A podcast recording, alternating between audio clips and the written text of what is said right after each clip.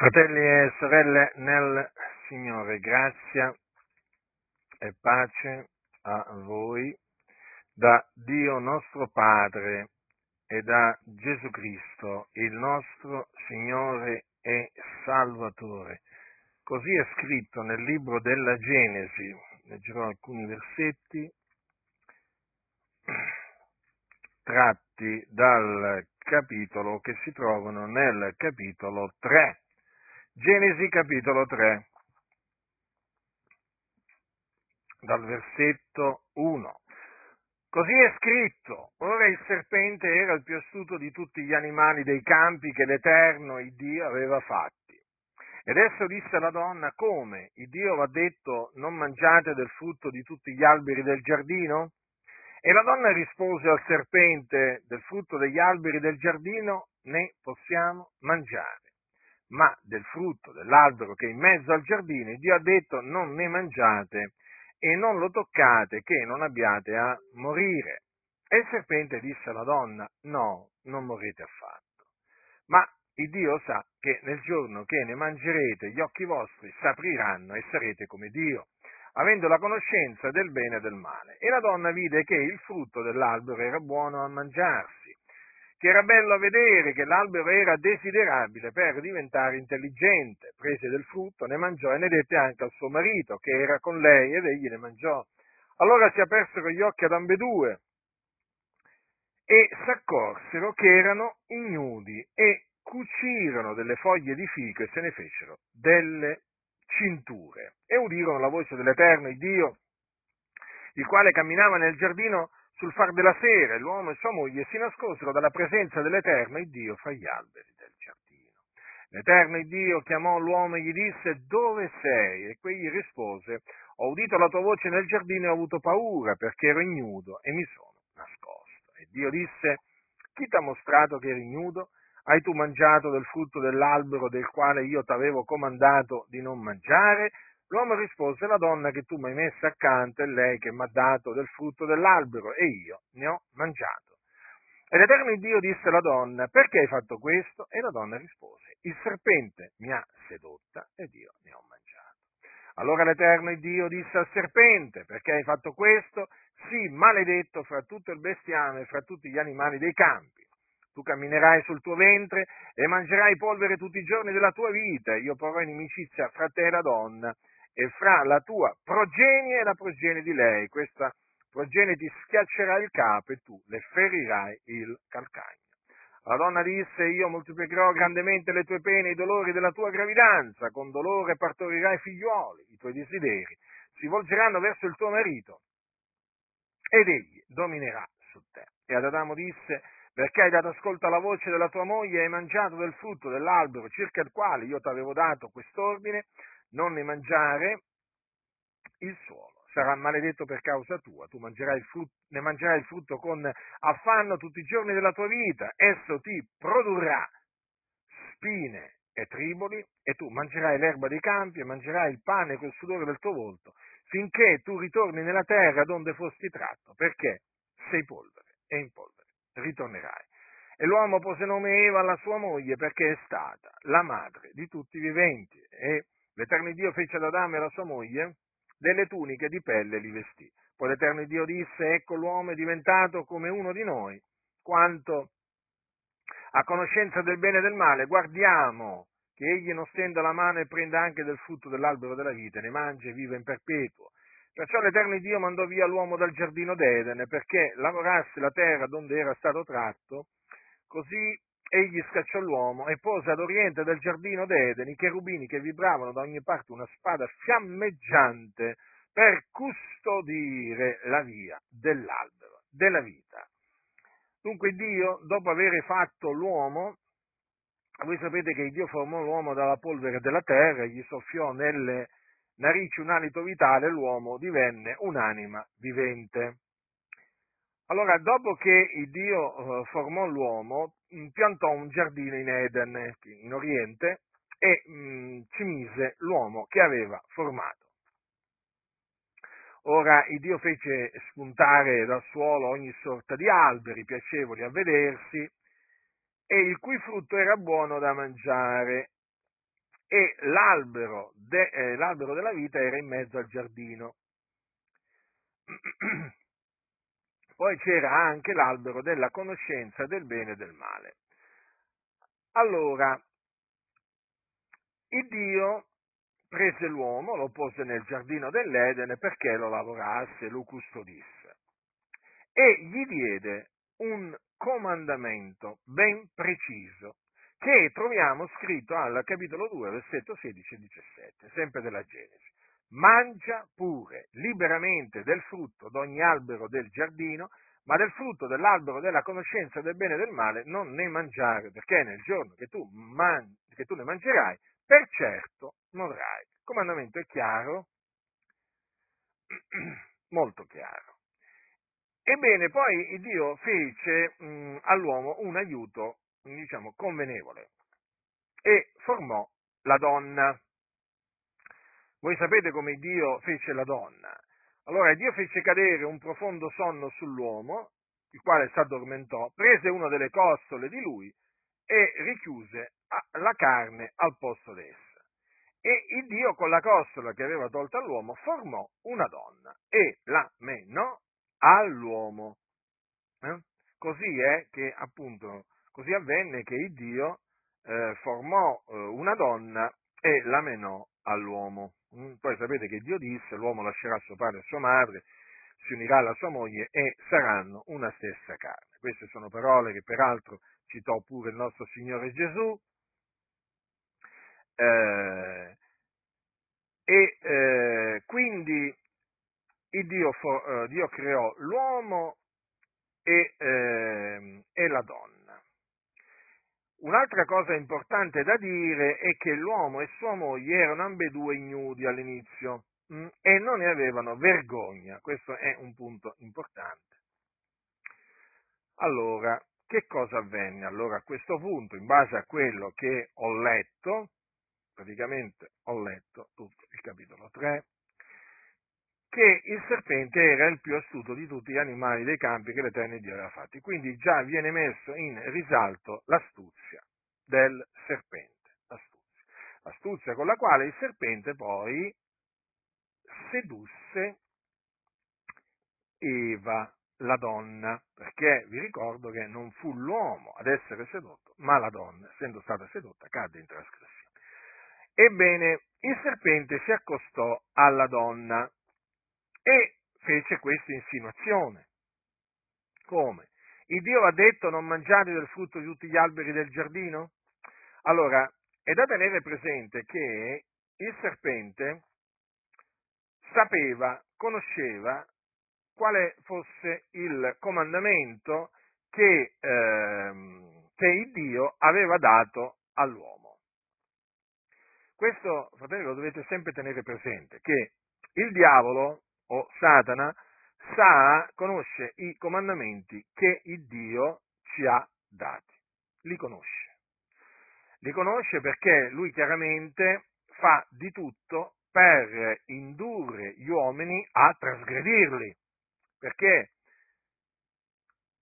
come abbiamo visto, la ragione per la quale eh, il serpente si eh, accostò, andò dalla donna, eh, fu quella di farla cadere, eh, cioè l'obiettivo era quello di farla cadere in trasgressione, di fargli violare il comandamento che Dio aveva dato all'uomo. Mm? Quindi dovete sempre tenere presente che ogni comandamento eh, che ha dato il Dio, eh, il diavolo lo conosce e eh, si propone di farlo eh, violare quel comandamento, perché eh, il diavolo è Satana, l'avversario. Lui avversa eh, la parola di Dio, avversa l'opera di Dio. Quindi non ci dobbiamo meravigliare se la parola di Dio incontra avversione.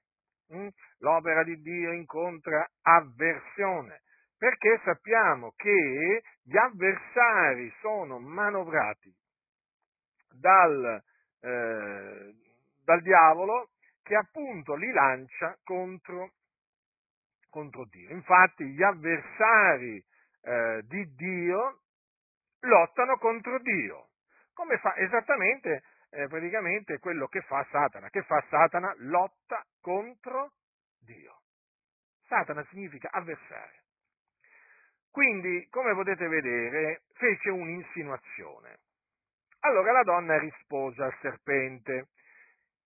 Rispose però, diciamo, adulterando la parola del Signore. Infatti la donna rispose al serpente, del frutto degli alberi del giardino ne possiamo mangiare, ma del frutto dell'albero che è in mezzo al giardino Dio ha detto non ne mangiate e non lo toccate, che non abbiate a morire. Come potete vedere, la donna alterò il comandamento di Dio perché ci aggiunse non lo toccate. Il Dio non aveva ordinato ad Adamo di non toccare eh, il, ehm, il frutto dell'albero della conoscenza del bene e del male, lo poteva toccare, ma non lo poteva mangiare. Infatti dice, del frutto dell'albero della conoscenza del bene e del male non ne mangiare. Non è che gli disse non lo toccare e non lo, e non lo mangiare, no, gli disse non ne mangiare. Quindi il divieto era questo, di non mangiarne. La donna invece che fece? Che fece? Eh, pur sapendo quale fosse il comandamento di Dio, lo alterò, lo adulterò e ci aggiunse non lo toccate, parola che il Signore non aveva detto. Questo naturalmente ci ricorda che alla parola di Dio non va aggiunto alcunché. Mm?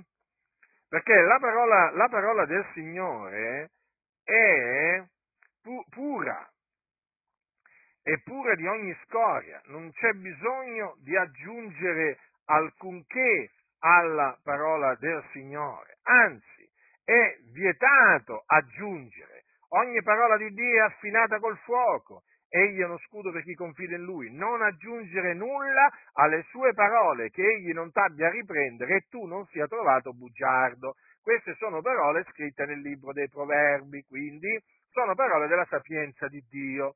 Che fece invece la donna? Aggiunse, aggiunse qualcosa alle parole del Signore. Ora, quando si risponde all'avversario, al diavolo, con le scritture, perché bisogna rispondergli con la parola di Dio, vi ricordo infatti che quando Gesù fu tentato, rispose con la parola di Dio, citando ciò che è scritto. Mm? Andate nel capitolo 4 di Matteo e noterete come Gesù rispose al diavolo citando correttamente la parola di Dio, senza aggiungerci alcunché. Questo è fondamentale. Mm? Ebbene, quindi noi dobbiamo rispondere eh, citando correttamente le scritture che eh, appunto sono la parola di Dio e non bisogna seguire l'esempio di Eva, della moglie di Adamo, la quale, la quale aggiunse, hm, aggiunse delle sue parole alla parola di Dio. Allora il serpente disse alla donna, sempre vedete con quale astuzia, eh? notate l'astuzia del serpente. No, non morrete affatto. Vedete, qui c'è la negazione di quello che Dio aveva detto che avrebbe fatto. Eh, diciamo, se Adamo avesse mangiato, eh, diciamo, del frutto dell'albero della conoscenza e del male. Cioè quello che sarebbe avvenuto, perché eh, Dio gli aveva detto nel giorno che tu ne mangerai, per certo morrai. Quindi, per certo, era certa che eh, la morte è la morte di Adamo.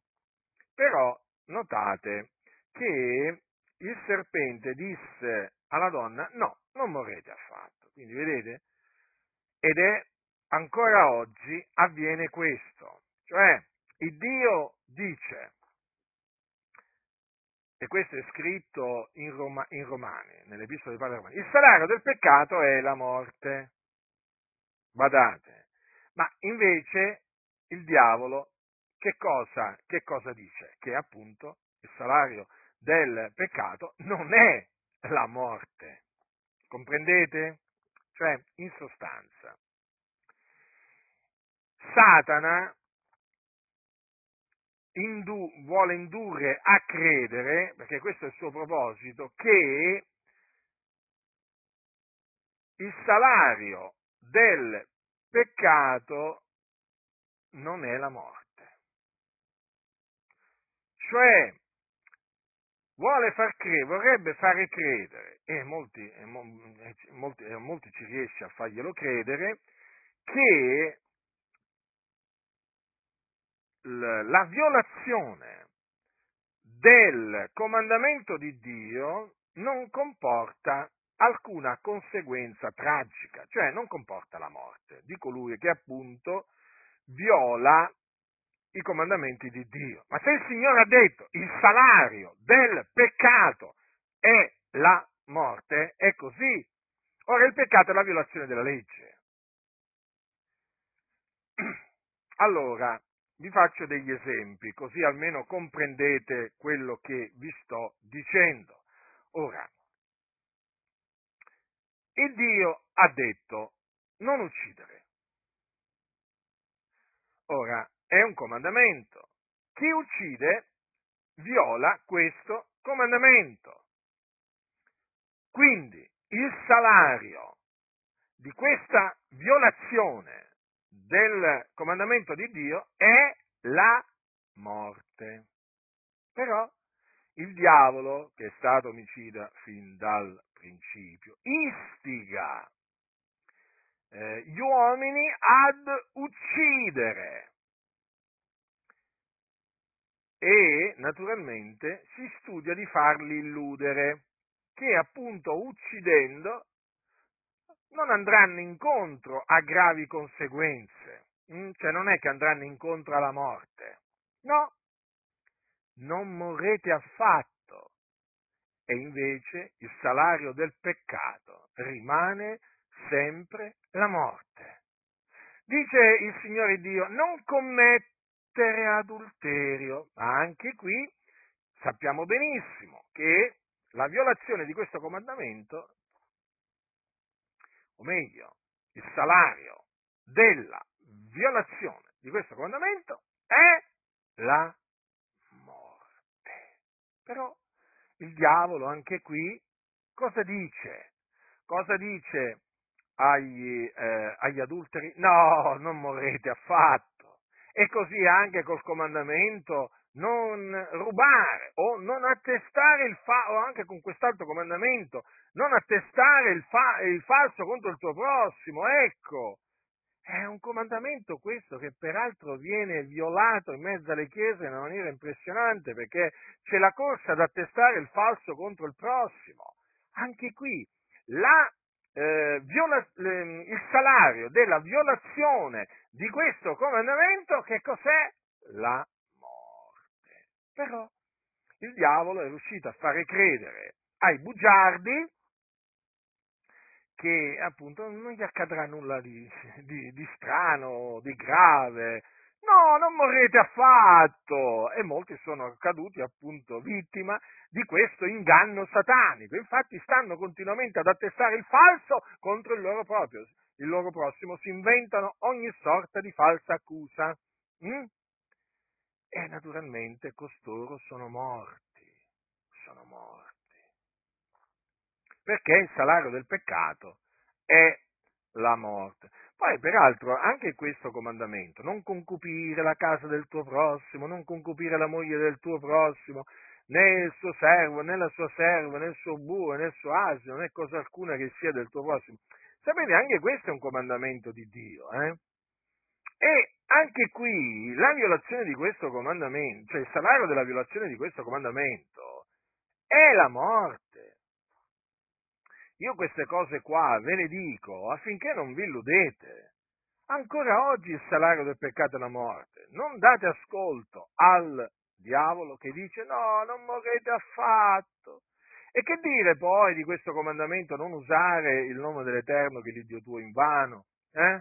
Anche questo è un comandamento. Quanti usano il nome di Dio in vano?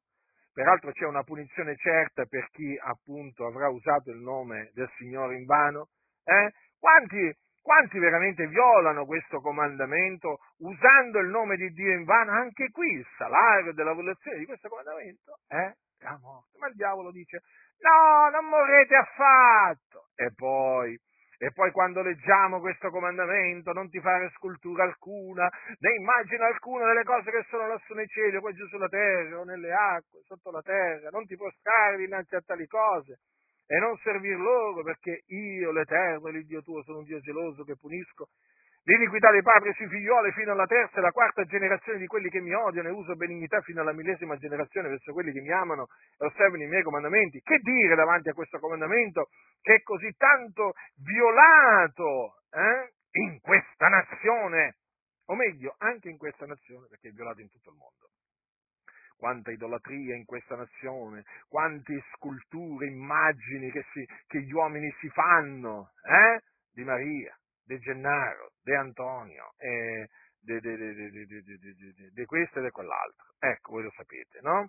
Processioni eh, di qua, di là, eh, feste di qua, di là, in onore di quello, di quell'altra scultura immagine. Ebbene, e poi si prostrano davanti a queste sculture, immagini, le servono, gli offrono, gli offrono viva, vivande, insomma, organizzano proprio delle feste no? in onore di questi spauracchi dei loro idoli. Anche questo è un comandamento eh, veramente molto, molto violato, un comandamento di Dio molto violato. Bene, dovete sapere che eh, il, salario, eh, il, salario, della violazione di questo comandamento mh, hm, è. Ma il diavolo dice, no, non morrete affatto. Eh? Poi quando ti trovi gli idolatri davanti ti rendi conto che effettivamente la parola di Dio è verità, sono morti nei loro falli nelle loro trasgressioni. Eh? Come appunto gli omicidi, gli adulteri, i ladri, i bugiardi, quelli che concupiscono le cose del loro prossimo. Sono morti nei loro falli, come anche quelli che disprezzano padre o madre, perché anche questo comandamento, onora tuo padre e tua madre affinché i tuoi giorni siano prolungati sulla terra che l'Eterno l'Iddio tuo ti dà. Sapete che ci sono molti che maledicono loro, i loro genitori, ma anche, anche, tra i cosiddetti evangelici. Eh? Sì, sì, sì, sì. Tra, i, tra, tra gli evangelici ci sono tanti che proprio i comandamenti di Dio li gettano proprio sotto i piedi. Non gli interessa niente dei comandamenti di Dio. Se tu gli citi questi comandamenti, ti ridono in faccia ma mi dicono, ma fratello, ma noi siamo sotto la grazia, non siamo più sotto la legge. Infatti per loro essere sotto la grazia significa avere la licenza di peccare, la licenza di violare i comandamenti di Dio. No, non morrete affatto. Siete sotto, siete sotto la grazia. E infatti questo è quello che insegnano molti. Di fatto, però io voglio ricordarvi questo che la scrittura dice, Paolo lo dice ai Romani, se vivete secondo la carne, voi morrete. Cosa significa vivere secondo la carne? Vivere violando i comandamenti di Dio. Quindi, quindi c'è la morte certa, anche sotto la grazia, per coloro che violano i comandamenti di Dio sotto istigazione del diavolo. No, non morrete affatto. Eh sì, è sempre, è sempre così. Poi però la morte sopraggiunge sempre. Eh? La morte è certa per quelli che violano i comandamenti del Signore. Allora, quindi il serpente disse alla donna, no, non morrete affatto. Ma il Dio sa che nel giorno che ne mangerete gli occhi vostri sapiranno e sarete come Dio avendo la conoscenza del bene e del male. Attenzione, attenzione. Guardate l'astuzia del serpente. Da un lato gli ha detto no, non morrete affatto, poi dall'altro cosa gli ha, gli ha detto alla donna? Praticamente che gli ha fatto capire che eh, il, ehm, eh, il, motivo per cui Dio gli aveva, aveva vietato ad Adamo di mangiare del frutto dell'albero della conoscenza del bene e del male era questo. Cioè il Dio sa che nel giorno che ne mangerete gli occhi vostri si apriranno e sarete come Dio avendo la conoscenza del bene e del male. Peraltro, peraltro, questo è quello che avvenne. E infatti, infatti, gli occhi loro si apersero quando mangiarono eh, del frutto dell'albero della conoscenza del bene e del male. Si apersero, c'è scritto. Allora si apersero gli occhi ad ambedue e si accorsero che erano ignudi. Quindi, vedete, gli si aprirono gli occhi. Poi, effettivamente, diciamo, diventarono, quanto alla conoscenza del bene e del male, come Dio. Mm? Allora, vedete l'astuzia del serpente? Mm? Questa è l'astuzia del serpente. È un'astuzia fine. E naturalmente la donna cadde vittima di questa astuzia del serpente, e fu sedotta. Lei stessa peraltro lo riconobbe. Il serpente mi ha sedotto e io ne ho mangiato. Allora, a tale proposito voglio eh, dirvi qualcosa. Dovete sapere che eh, nel primo e secondo secolo d.C. Sorse, sorse un movimento eretico, il movimento gnostico. Mm? Allora, tra gli, tra gli, un movimento veramente ferocemente, eh, diciamo, anti, anticristiano, eh, anticristo, perché il, questo, il movimento, gli gnostici negavano che Gesù era il Cristo. Ebbene, dovete sapere che tra gli gnostici, gli gnostici erano suddivisi in tante scuole, scuole di eretici, naturalmente, ognuno di questa scuola aveva il suo, il suo maestro eretico, hm, che insegnava eresia di perdizione. Ebbene, dovete sapere che eh, tra gli gnostici eh, erano esaltati tutti coloro che violavano i comandamenti di Dio, perché loro odiavano, eh, diciamo, eh, l'Iddio eh, d'Abramo, di Isacco e di Giacobbe. E nel loro odio verso il Dio arrivarono anche a rendere il culto al serpente, cioè praticamente a Satana. Perché secondo gli gnostici eh, Satana era da ringraziare. Come qualcuno dirà, da ringraziare? Sì, da ringraziare, perché è stata tramite l'opera di Satana che l'uomo ha raggiunto o ha ottenuto, fate voi, la conoscenza del bene e del male, perché appunto fu il serpente a sedurre la donna affinché mangiasse di quel frutto e poi ne desse anche a suo marito. E quando ne mangiarono, appunto, diventarono come Dio quanto alla conoscenza del bene e del male. Allora, cosa dicono, dicevano i gnostici? E cosa dicono tuttora? Perché gli gnostici ci sono ancora oggi, sono milioni in tutto il mondo, eh? e praticamente eh, loro eh, esaltavano eh, Satana dicendo ma è grazie a Satana che diciamo, l'uomo ha la conoscenza del bene e del male, quindi dobbiamo essere riconoscenti. E ancora oggi gli gnostici praticamente ragionano in questa maniera. E ricordatevi che i massoni sono gnostici, essenzialmente degli gnostici. Infatti loro adorano eh, e servono Satana e gli sono anche riconoscenti perché appunto hanno questa mentalità gnostica. Non solo. Gli gnostici, in, nel comandamento che Dio diede ad Adamo, vedono, che cos'è che vedono? Vedono un Dio che eh, non voleva, badate bene qua perché la cosa è sottile, vedono un Dio che non voleva che l'uomo giungesse ad avere la conoscenza del bene e del male. Quindi in quel comandamento che Dio diede ad Adamo, vedono una manifestazione della malvagità di Dio. Perché? Per gli gnostici Dio è malvagio. Perché loro dicono solo un Dio malvagio poteva vietare all'uomo di mangiare il frutto eh, dell'albero della conoscenza del bene e del male. Sono un Dio malvagio, infatti gli gnostici odiano Dio, lottano contro Dio, lo disprezzano. perché ritengono che Dio, appunto, eh, sia cattivo. E secondo loro, quando ha dato quel comandamento preciso al primo uomo, ha manifestato la sua cattiveria. Avete capito allora? Ecco perché gli gnostici sono dei figli del diavolo. Fanno la volontà del padre loro.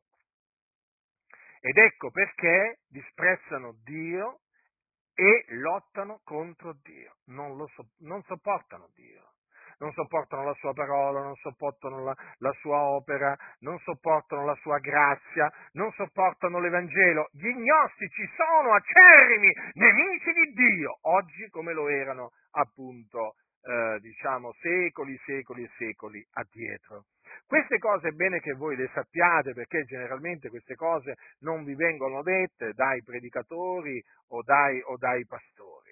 Può capitare che qualcuno che è informato, che ha studiato lo gnosticismo, diciamo, possa, mh, possa dirle, però è abbastanza raro che sentiate queste cose.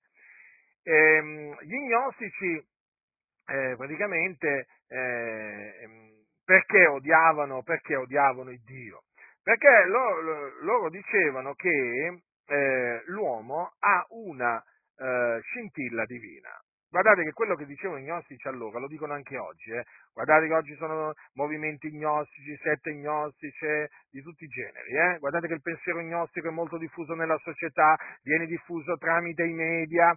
Eh, d'altronde i media sono tutti in mano alla massoneria, quindi la massoneria è essenzialmente gnostica e quindi pensate un po' voi quanto questo pensiero gnostico sia, sia diffuso eh, in televisione, nella radio, tramite i film e così via. Allora, gli gnostici che cosa dicevano e cosa dicono? Che l'uomo è Dio. E Dio in che senso? Ha una scintilla di Dio, una scintilla divina all'interno e questa scintilla, questa scintilla divina l'uomo non sa di averla, cioè in sostanza l'uomo non sa di essere Dio o parte di Dio, è nell'ignoranza. E questa ignoranza, secondo l'agnosi, è, sono le mh, tenebre, le tenebre che avviluppano l'uomo, mh? l'uomo che non conosce.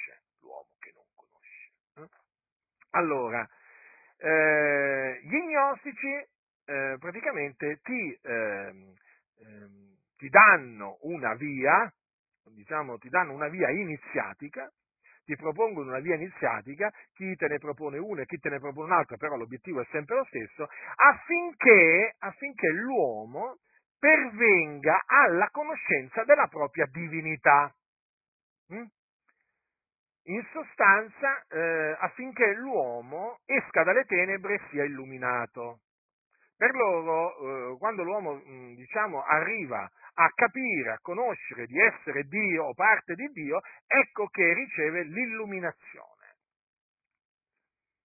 E quindi esce dalle tenebre. E la massoneria praticamente è una setta agnostica che propone appunto una eh, diciamo, via iniziatica percorrendo la quale, appunto, ti assicurano più o meno apertamente che giungerai alla conoscenza di chi sei, cioè che sei Dio, o meglio alla conoscenza del sé, perché? Di te stesso loro dicono, perché? Il motto della massoneria è conosci te stesso, peraltro è il motto anche del, diciamo, degli gnostici, perché loro dicono che conoscendo te stesso tu conoscerai Dio, capite? Quindi eh, gli gnostici, gli gnostici eh, si sentono riconoscenti al serpente perché tramite l'opera del serpente nei confronti della, della donna, eh, l'uomo è diventato, attenzione, è diventato eh, come, ehm, come Dio quanto a conoscenza del bene e del male naturalmente non vi meravigliate di questo linguaggio perché fu Dio stesso a dire poi, come ho letto prima, ecco l'uomo è diventato come uno di noi, quanta conoscenza del bene e del male. Mm? Attenzione, eh? quanta conoscenza del bene e del male. Ma c'è un'altra cosa. Allora, gli gnostici, quando dicono di essere, naturalmente, di conoscere di essere Dio, mm? O parte di Dio, vogliono dire che poi con quella scintilla divina che è l'anima, eh, che è secondo loro di origine divina perché è discesa dal cielo un giorno, si è andata a incarnare nel loro corpo, quella scintilla divina ritornerà poi a Dio, o come loro dicono, alla casa del Padre, alla casa del tutto, e si ricongiungerà con Dio. Ma attenzione, l'Iddio di cui parlano gli gnostici non è l'Iddio d'Abramo, di Isacco e di Giacobbe, ma è un Dio superiore all'Iddio d'Abramo, di Isacco e di Giacobbe. Sì, perché? Perché, secondo gli gnostici, l'Iddio d'Abramo, di Isacco e di Giacobbe eh, è un Dio minore, è un Dio inferiore a un altro Dio. Mm? Allora, chi è quest'altro Dio che sarebbe al di sopra di Yahweh, cioè dell'Iddio d'Abramo, Isacco e Giacobbe? Chiaramente è il diavolo. Quindi, quando loro dicono praticamente eh, che sono giunti alla conoscenza di essere eh, Dio parte di Dio, vogliono dire che sono arrivati a uh, conoscere di essere superiori a l'Iddio d'Abramo, di Isacco e di Giacobbe. Ecco perché gli gnostici parlano con un disprezzo impressionante nei confronti dell'Iddio d'Abramo, di Isacco e di Giacobbe. La stessa cosa fanno i massoni. Avete sentito mai senti- parlare i massoni dell'Iddio d'Abramo, di Isacco e di Giacobbe o come lo chiamano loro l'Iddio dell'Antico Testamento? Eh? E noterete un odio, un disprezzo. Capite? Perché loro, gli, gnostici, si sentono superiori al solo vero Dio, perché l'Iddio d'Abramo di Giacobbe è il, solo, è il solo vero Dio. Si sentono superiori perché? Eh, perché? Perché loro si sentono uno con un Dio superiore a Yahweh. Cioè, vi ho un po' riassunto il pensiero, il pensiero gnostico perché è molto importante, perché loro si basano molto sulle parole che appunto il serpente disse alla? Quindi eh, loro, gnostici, pensano di essere diventati come Dio, ma ricordatevi, ricordatevi eh, che loro per Dio intendono un Dio superiore al Dio dell'Antico Testamento. Non ve lo dimenticate mai. I, I gnostici sostanzialmente sono figli e servi del diavolo. Ebbene, Ebbene, questa parentesi è stata necessaria per spiegarvi appunto, eh, diciamo, la gnosi, no? la conoscenza, perché il termine gnosi significa conoscenza, questa sorta di illuminazione che gli gnostici, tra cui i massoni, dicono di avere ricevuto. Ah, praticamente, hanno, hanno, raggiunto la conoscenza del sé e quindi la conoscenza di Dio. Perché? Perché per gli gnostici, loro cosa dicono gli gnostici? Conosci te stesso per conoscere Dio. Perché? Eh, perché tu sei Dio. Capite? Non lo sai? Allora conosci te stesso, lo scopri, eh, scoprirai che sei, eh, che sei mh, mm, Dio. Addirittura, addirittura, c'è un Vangelo gnostico, i Vangeli gnostici sapete sono Vangeli apocrifi, che non sono inclusi nel canone perché non fanno parte del canone non essendo, non essendo parola di Dio, c'è un Vangelo gnostico dove mettono in bocca a Gesù delle parole, che adesso non cito virgolettate, però comunque il, il senso di queste parole è conoscete voi stessi per conoscere Dio.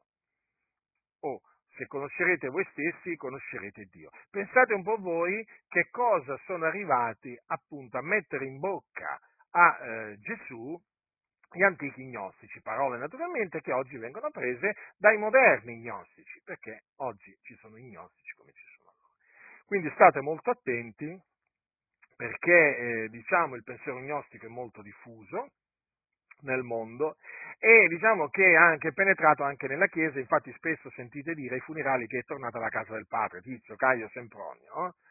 Allora, quell'espressione è un'espressione gnostica che sottintende che appunto l'anima di quell'uomo era scesa dal cielo, era scesa dal cielo, praticamente era una, scintilla di Dio, una parte di Dio, si è andata a incarnare in quell'uomo, eh, che poi vabbè, loro Dio lo chiamano anche Padre, ma non è il Padre del nostro Signore Gesù Cristo, ricordatevelo, quindi è scesa, è scesa dal cielo, si è andata a incarnare nel corpo eh, di, quell'uomo e poi quella scintilla divina, quando, è, eh, quando, l'uomo è morto, è ritornata alla casa del Padre. Eh? Alla casa del padre, è ritornata perché era scesa dalla casa del padre. Eh? È un'espressione gnostica che comunque comporta veramente delle cose gravissime, eh? delle eresie gravissime. E ci sono naturalmente anche in mezzo alla Chiesa degli gnostici e quando sentite questa, questa espressione ricordatevi che è di stampo gnostico. Eh? Quindi se la sentite riprovatela e avvertite i fratelli. Magari c'è anche qualcuno che la, la usa in maniera, diciamo, eh, come si dice,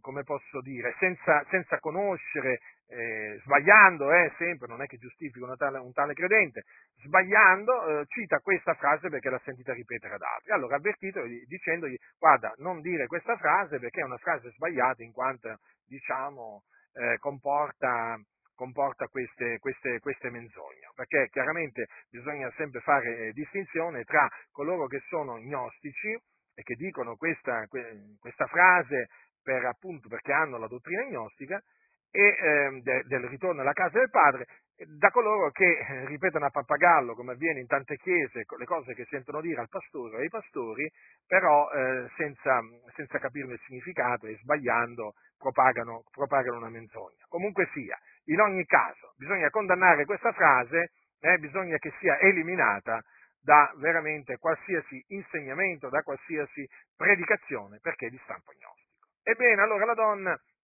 vide che il frutto dell'albero era buono a mangiarsi, che era bello a vedere, che l'albero era desiderabile per diventare intelligente. Eh? Allora prese del frutto, eh, prese del frutto e ne mangiò. E ne dette anche al suo marito che prese e mangiò. Eh? Mangiò anche lui del frutto dell'albero della conoscenza del bene e del male. E quindi che cosa avvenne? Si apersero gli occhi ad ambedue, eh, si accorsero che erano ignudi, cucirono le foglie di fico, se ne fecero delle cinture poi ecco che sul far della sera sentirono la voce del Signore eh, e si nascosero dalla presenza di Dio fra gli alberi del giardino. Quindi ebbero paura, ebbero paura di Dio. Hm?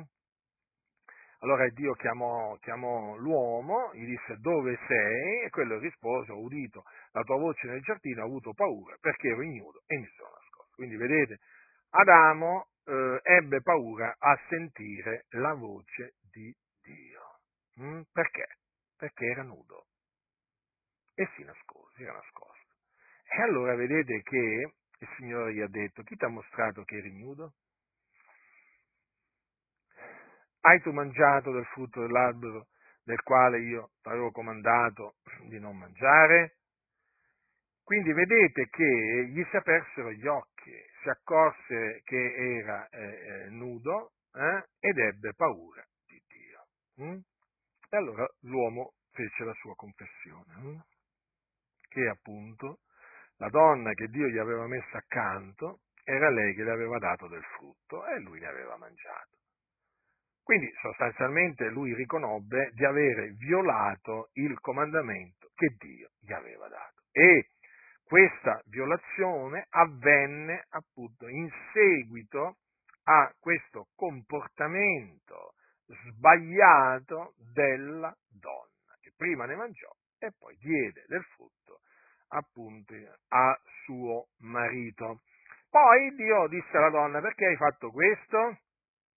E anche lì la donna rispose. E che gli disse la signora? Disse, il serpente mi ha sedotto ed io ne ho mangiato. Quindi vedete, già la donna comprese, comprese che aveva fatto qualcosa di sbagliato, hm? mangiando eh, di, quel, eh, di, quel, frutto. Infatti disse, il serpente mi ha sedotta. Hm?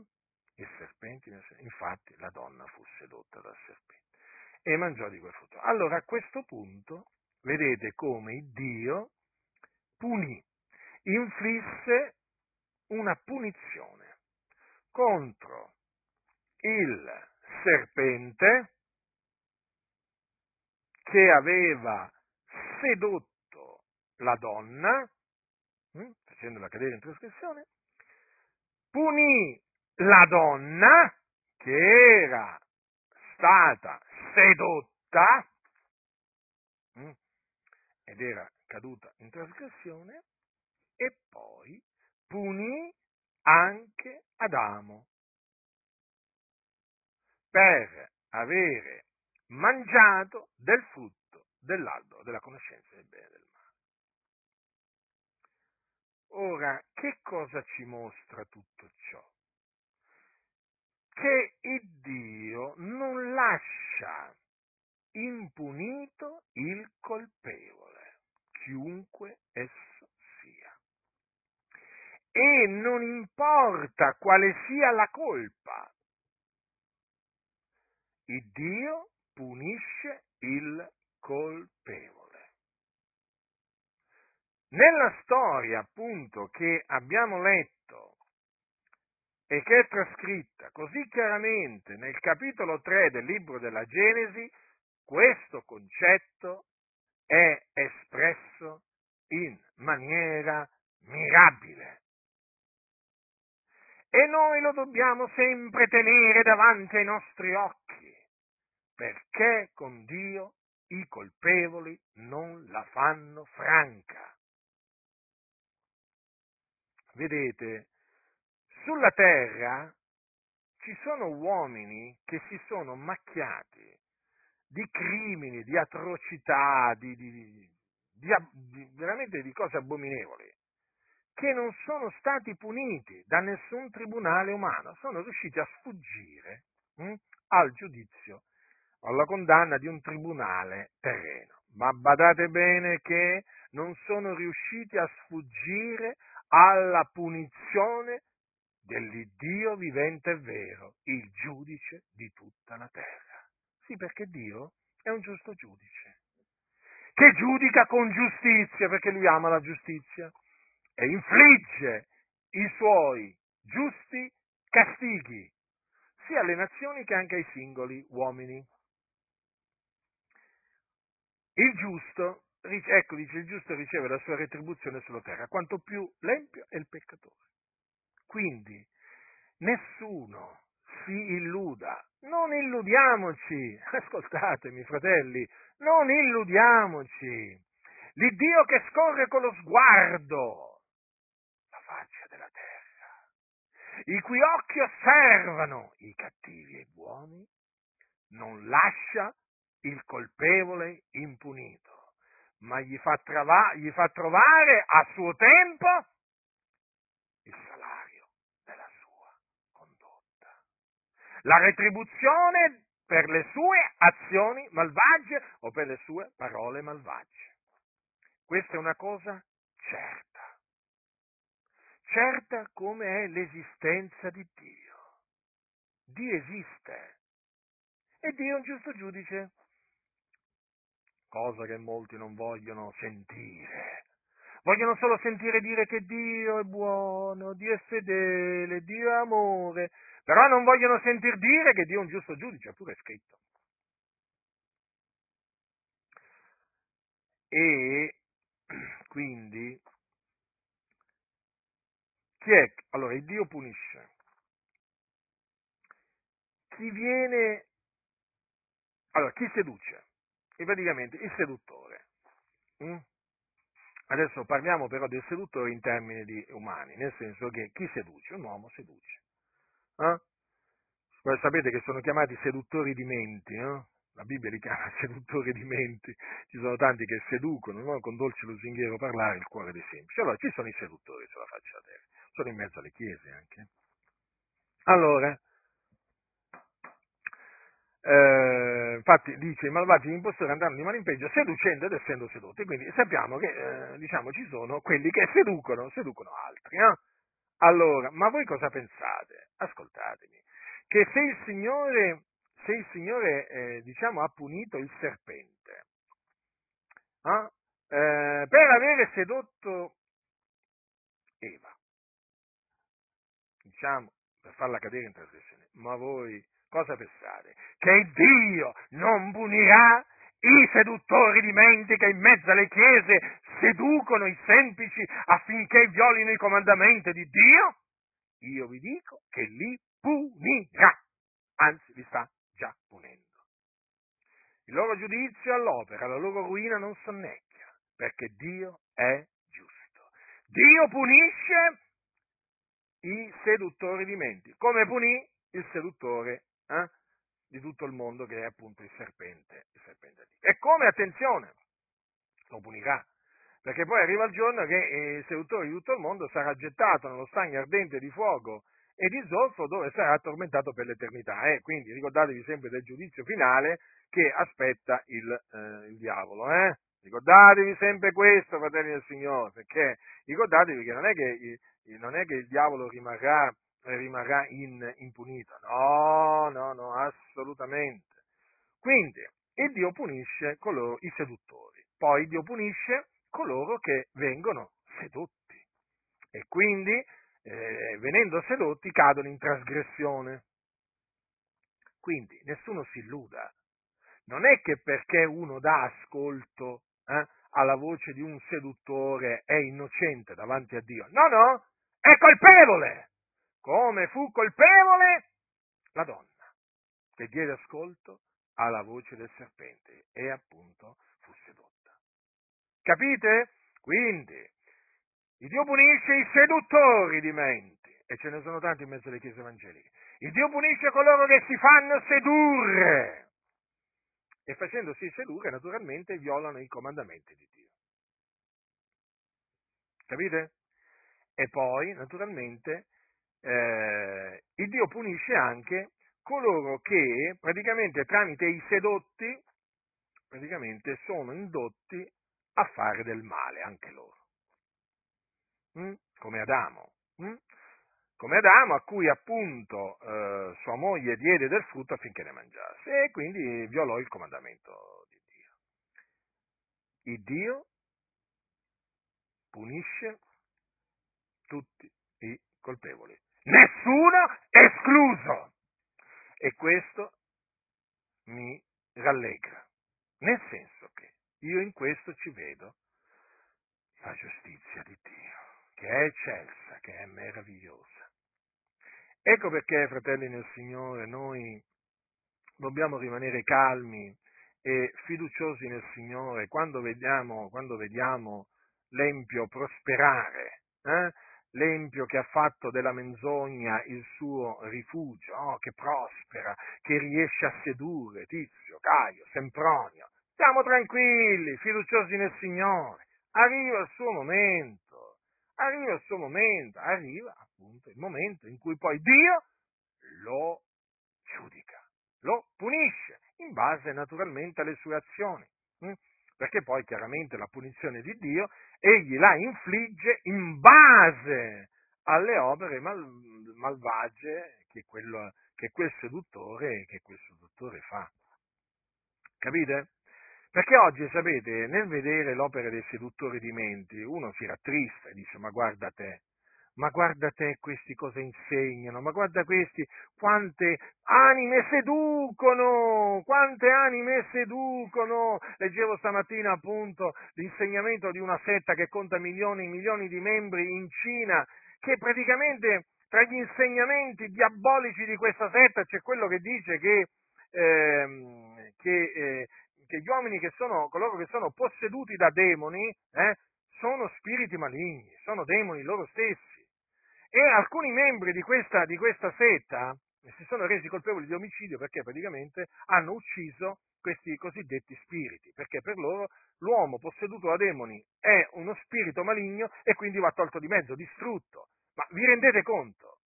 Ma vi rendete conto a, a, dove, a dove porta questo insegnamento, diciamo, diabolico, con cui veramente vengono sedotte milioni e milioni di persone. Allora dicevo, ma guarda un po', ma guarda un po' quante persone sono cadute vittime di, questo, di questi seduttori. Ma il Dio è giusto. Il Dio è giusto. Poi li punisce, li punisce tutti quanti ai, ai, ai, ai seduttori. Beh, voglio dire, in mezzo alla Chiesa è la stessa cosa, tu vedi tanti che veramente seducono con dolce, lusinghiero parlare, il cuore dei semplici, no? eh, si fanno un nome con questa, con questa seduzione che, che, perpetrano a danno di tante anime, si fanno un nome, si fanno un impero. E allora uno dice, ma guarda questi seduttori di menti, ma guarda quanta gente seducono. Ma poi mi ricordo della Sacra Scrittura e dico, comunque se dico, e comunque sia Signore, tu sei un, Dio che ama la giustizia, un giusto giudice, poi farai trovare ad ognuno di questi seduttori di menti, gli farai trovare il salario della loro condotta. Quindi non ci dobbiamo noi perdere d'animo, noi dobbiamo continuare ad, dobbiamo perseverare nel timore di Dio è una grande sicurezza nel timore di Dio, nell'osservanza dei comandamenti di Dio.